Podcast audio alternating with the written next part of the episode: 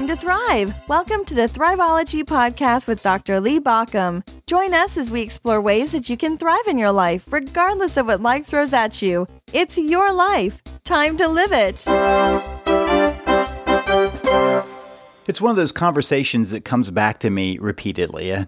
It's about my client. He would say, Time is money, and he would rush off to work. He was a client of mine, hardworking, he was determined and talented. Uh, Bob, he was a litigation attorney, and he always won his cases. So he had many people waiting for him, waiting for advice. Now, he wasn't happy with his life, and so he would always complain about how everybody needed help, and he would rush off and help them.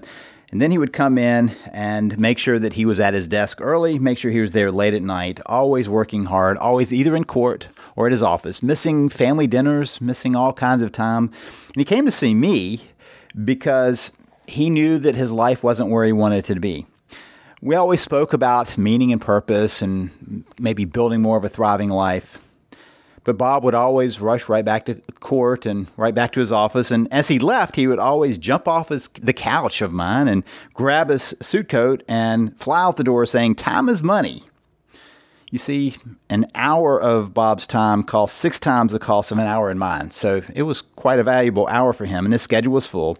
And by any measure, this guy had a lucrative lifestyle. He had affluence all over himself. His his suit was thousands of dollars. The car he drove was, you know, close to hundred thousand dollars. The home he lived in was over a million dollars. He lived quite the lifestyle. But then Bob began to struggle with his schedule. He couldn't keep up as well. He didn't feel good. The food he shoveled in his mouth didn't sit well.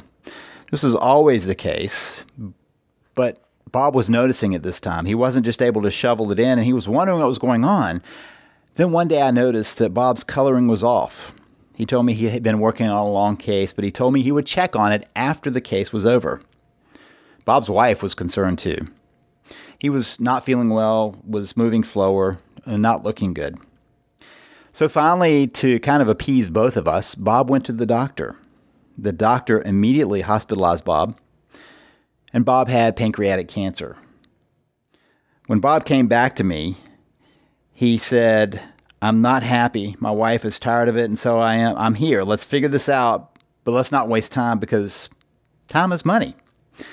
And I finally responded and said, Bob, this is an absolute lie. Time is not money. Money is money. Time is time. Bob responded by saying that same line every single session until one day he realized that he had wasted his time. He was out of time. Today I want to talk about time because many times people say time is money. And we talk about time and money as if they are the same. We use the same kind of terms like saving money, saving time, spending money, spending time, wasting money, wasting time. The problem is they're not the same. There's always more money to be made. There's always more out there, but there's only so much time. In fact, research has shown that the purchase of experiences versus material possessions is what brings happiness. And yet we don't act that way. There's a survey that showed that 52% of adults would give up a day's pay per week if they could work a day less per week.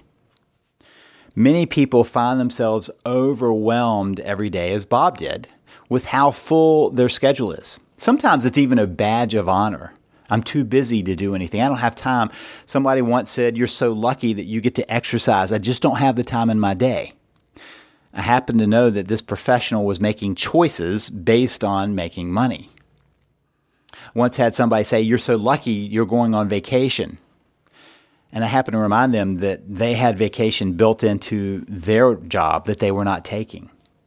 The fact is that we often have kind of a badge of honor that we play out in how busy we are. And the problem is that often ends up leading to unhappiness, to a lack of thriving in life. We live in a culture of material affluence where when you have more stuff, more success, but we find ourselves not happy in spite of that. No matter where the economy is going, no matter how many toys appear in people's lives, it seems that they're not quite getting to happiness. because they're chasing the wrong thing. Just like there's material affluence, which is the place where you have lots of stuff, lots of money, lots of resources, there's also the concept of time affluence, which is where you have more control over your time, and that does proven it's proven to show, to lead to more happiness. It is correlated to happiness. Understand that material affluence has never been shown to lead to happiness, but time affluence has been proven time and again to lead to happiness. In his book Happier, Tal Ben Shahar says that time affluence is the feeling that one has sufficient time to pursue activities that are personally meaningful, to reflect, to engage in leisure. Time poverty is the feeling that one is constantly stressed, rushed, overworked, and behind. So, question for you today is whether you are in the midst of time affluence or whether you suffer from time poverty. Remember, we have choices along the way, even if you don't notice those right off the bat. There's this term for this unstructured time called white space. White space is the unstructured time in your day when you get to have time for relationships, experiences, for rest, for creativity, for exploration. Walks in the park, meals with people you love, time to play with your kids, time to enjoy things around you, to partake in hobbies or to read something that you just want to read or to do something you just want to do. That's the white space. And research is showing that more and more we're crowding out the white space sometimes out of necessity, but often out of choices we don't realize we're making. Part of what we want to look at is how we create more of that space in our lives so that we can move to something better. Remember that we all have the same 24 hours in each day. Now, what we don't know is how many of those 24 hour periods each of us have. I come at this from a perspective of a wake up call. I remember a time when I was in graduate school, and so I was a full time student working towards my PhD. That same time, I was a night chaplain at the local hospital, which meant that I covered pretty much every evening, and I was on backup for the nighttime overnight. I also was training as a therapist in the local hospital uh, in an outpatient setting. I also was running a counseling program on the far side of the city that I had been loaned out by a closer counseling office where I also had hours. So if you count that out, including the time that I spent teaching graduate school, I had graduate school, I had teaching graduate school, I had uh, my clinical practice in one office, my clinical practice in another office, my time as a chaplain, and my time training. There were six locations I could be at without being at home. And each day was a, a strange arrangement of those places to be, where I would dash from class to go do counseling sessions, to come back to a class, to teach another class, to end up in my night at the hospital as a chaplain, only to drag myself into bed, only to get up the next day and do it again. Not the best uh, rhythm for fully functioning as a graduate student or as a chaplain or as a counselor. But when you combine all of those, it was quite a schedule. And I remember one day when I rushed outside to go to my next place and I broke into the sunlight after having been in the classrooms for a good bit of the morning. I started towards my car and realized that I had no idea where I needed to be next. I had to stop and figure out what day it was. This was before smartphones and it was before smart watches that would let me know what day it was. I had to sit down and think through what day it was. I had to open my paper calendar and calculate what day it was and where I needed to be next because my schedule was so full I never quite knew where I was. After I finished training and uh, my graduate school, I threw myself into work. And at one point, the same kind of process was going on where I was doing a clinical practice, also teaching in some churches, and also doing a lot of writing and speaking. And I had the same moments where I wasn't sure what I needed to do next. Oh, and I had kids at home at that point and a wife that I was trying to be happily married to. Oh, and I also knew that I wasn't doing some things that I need to be doing, like resting and eating well, getting some exercise.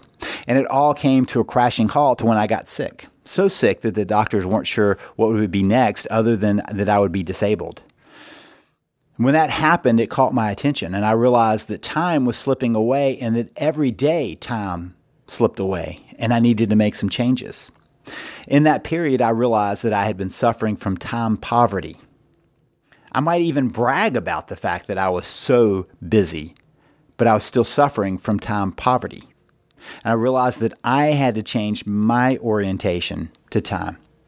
We all have the same 24 hours we have to decide how we're going to spend each of those 24 hour periods because that's where we live our lives and the daily schedule. None of us know how long those days will go, but we know that daily schedule. So, how might we be able to shift a little bit more into time affluence?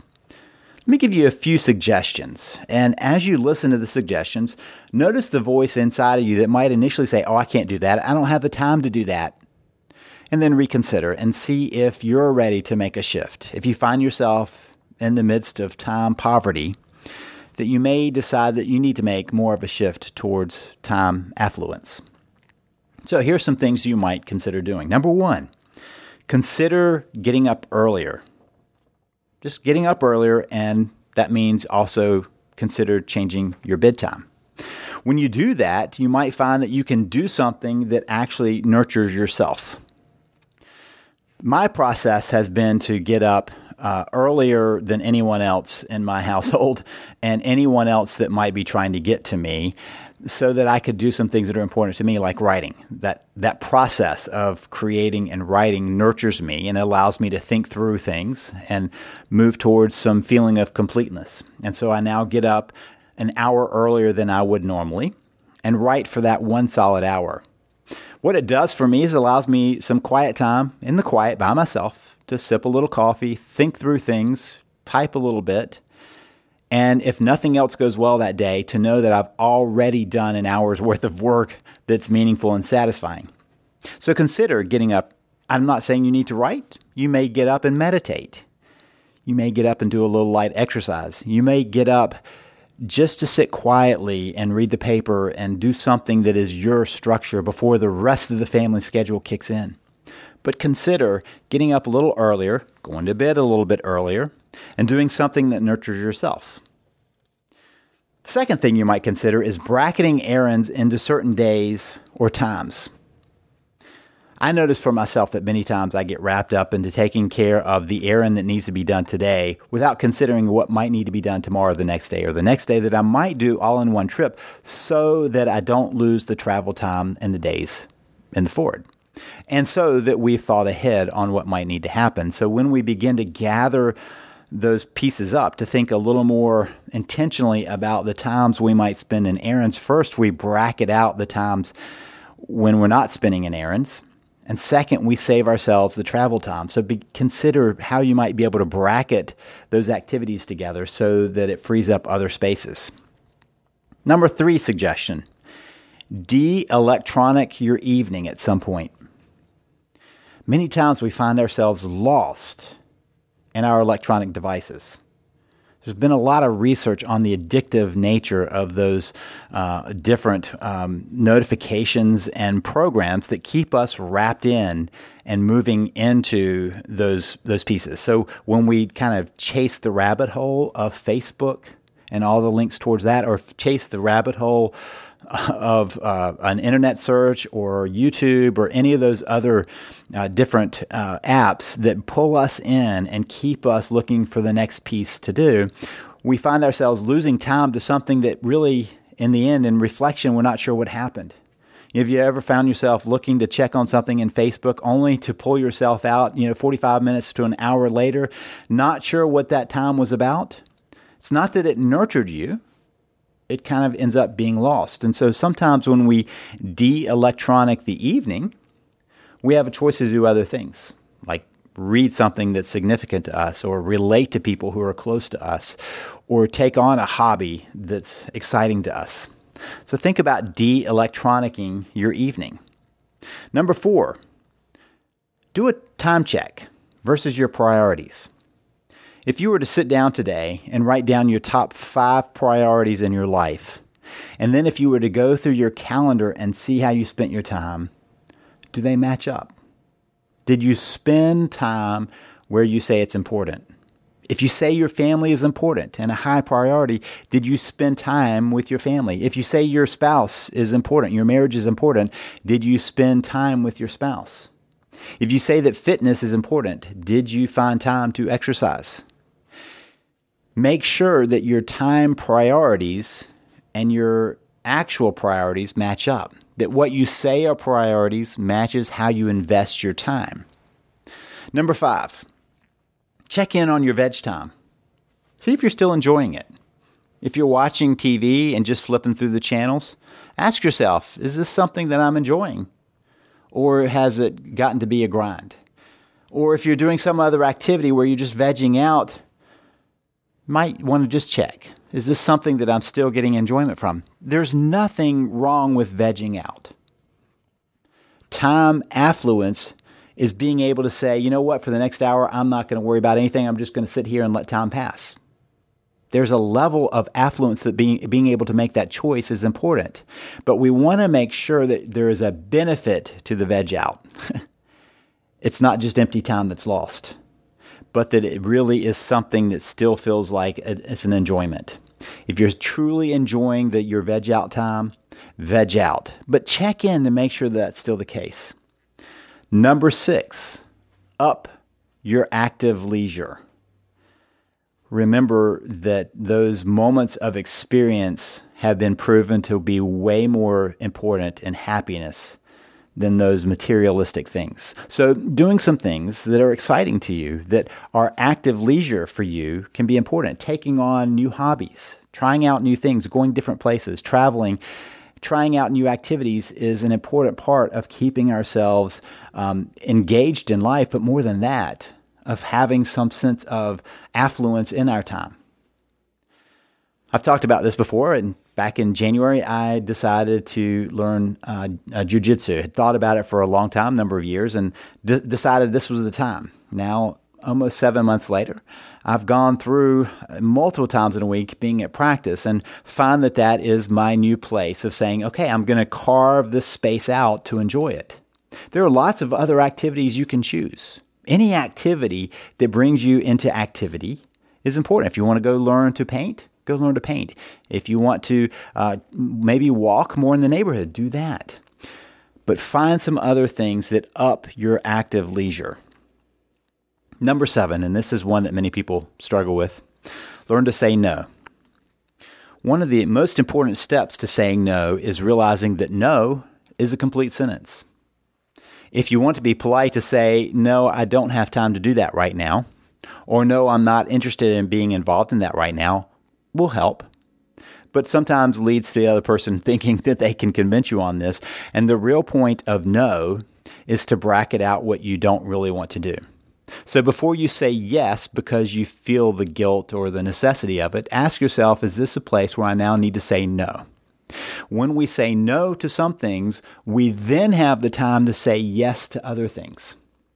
Many of us feel very pressured internally by uh, requests that come our way, and it's up to us to master no so that we keep our schedule, our time affluence. Because remember, we're the only ones that can choose how we spend that time. Number eight, look for time multipliers things that give you back time, that frees up time along the way, frees up more time. For me, I often find that when I exercise, then I actually have more time and more energy. I get things done quicker. When I sit down and pace out my week uh, by using a, a, journaling process, then my week goes better because I've already specified how it's going to be. When I start my day knowing what needs to get done and tracking that, then I multiply my time in the end, there are times when we realize that if we do something, we save time on something else. And those are the time multipliers. They give us some time back because even though we have to do them now, they free up space in the future. Number nine, free up fitness time. I've mentioned that a few times, but free up fitness time. Because when our bodies are out of shape, we don't have as much energy to get things done. And when we can't get them done with energy, they take longer. And we might just have more time in our life if we're working on our fitness, more days in order to enjoy the time. So make sure you free up fitness time.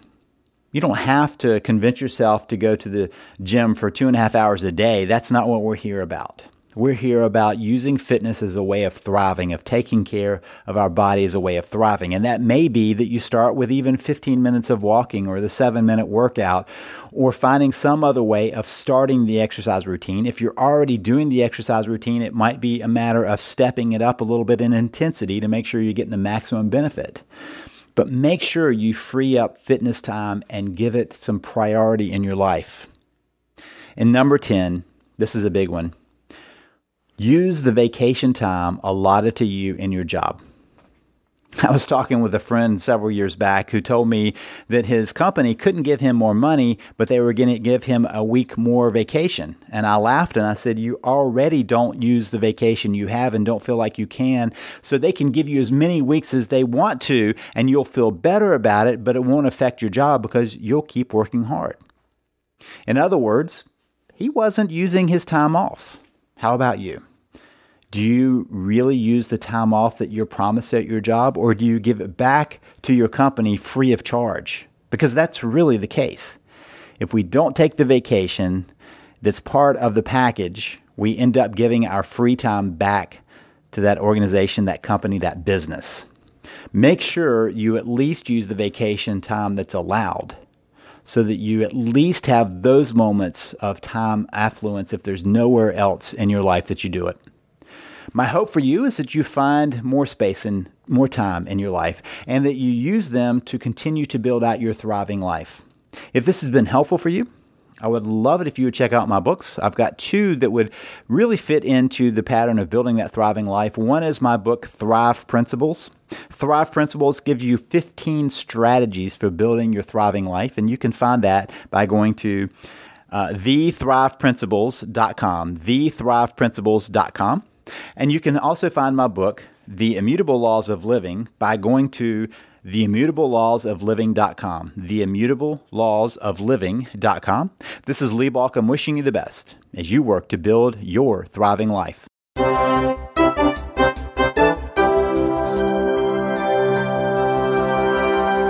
Listening to the Thriveology Podcast. Thank you for listening. If you want more information, visit us at thriveology.com or at thriveologymagazine.com.